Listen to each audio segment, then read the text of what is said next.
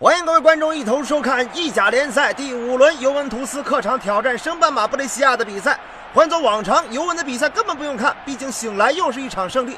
但自从战术鬼才萨里登上帅位之后，斑马军团似乎是换了一番天地。这下可苦了广大的球迷朋友，不看比赛心里忐忑到难以入眠，鼓起勇气看完比赛又被场面气得睡不着觉。此番老夫人远征布雷西亚，又恰逢当家球星 C 罗不能出战，不知萨里先生又会有怎样的作战安排呢？想知道吗？给我点根烟，我就告诉你。但是萨里先生的烟还没点着，布雷西亚的球员们已经在场上纵火了。此时，多纳鲁马带球来到了禁区，调整两下，突然起脚，史金斯尼反应不及，球如出膛的炮弹，直接破门入网。布雷西亚取得了梦幻的开局，一比零领先。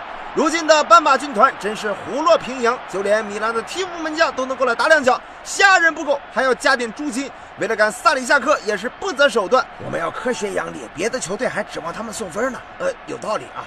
在科学养理的号召之下，布雷西亚攻势有所回收，尤文图斯终于能够反客为主。只是缺少了 C 罗的斑马军团在临门一脚方面实在是让人愁眉难舒。问君能有几多愁？恰似满营伤兵没个头啊！原本就对布雷西亚久攻不下，偏偏这个时候玄学阵眼达尼洛又出现了伤情。各位莫慌，我有上将宝强可擒对手。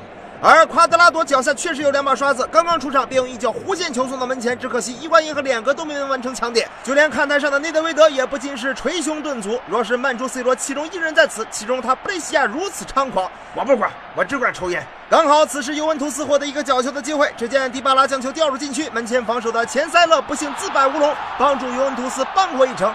再说这位打入乌龙的钱塞勒，我看分明就是塞钱了，关键时刻老掉链子，明摆着就是天若有情天亦老，我为萨里续几秒。随后布雷西亚获得一个前场任意球机会，主罚球员巴洛特利直接选择打门，可惜皮球最终偏出了立柱，加上之前的任意球，本场比赛巴洛特利已经两次错失了破门的机会。今天遇上能把布冯和阿里松摁在替补席上的施琴斯尼，恐怕巴神又要回去思考人生了。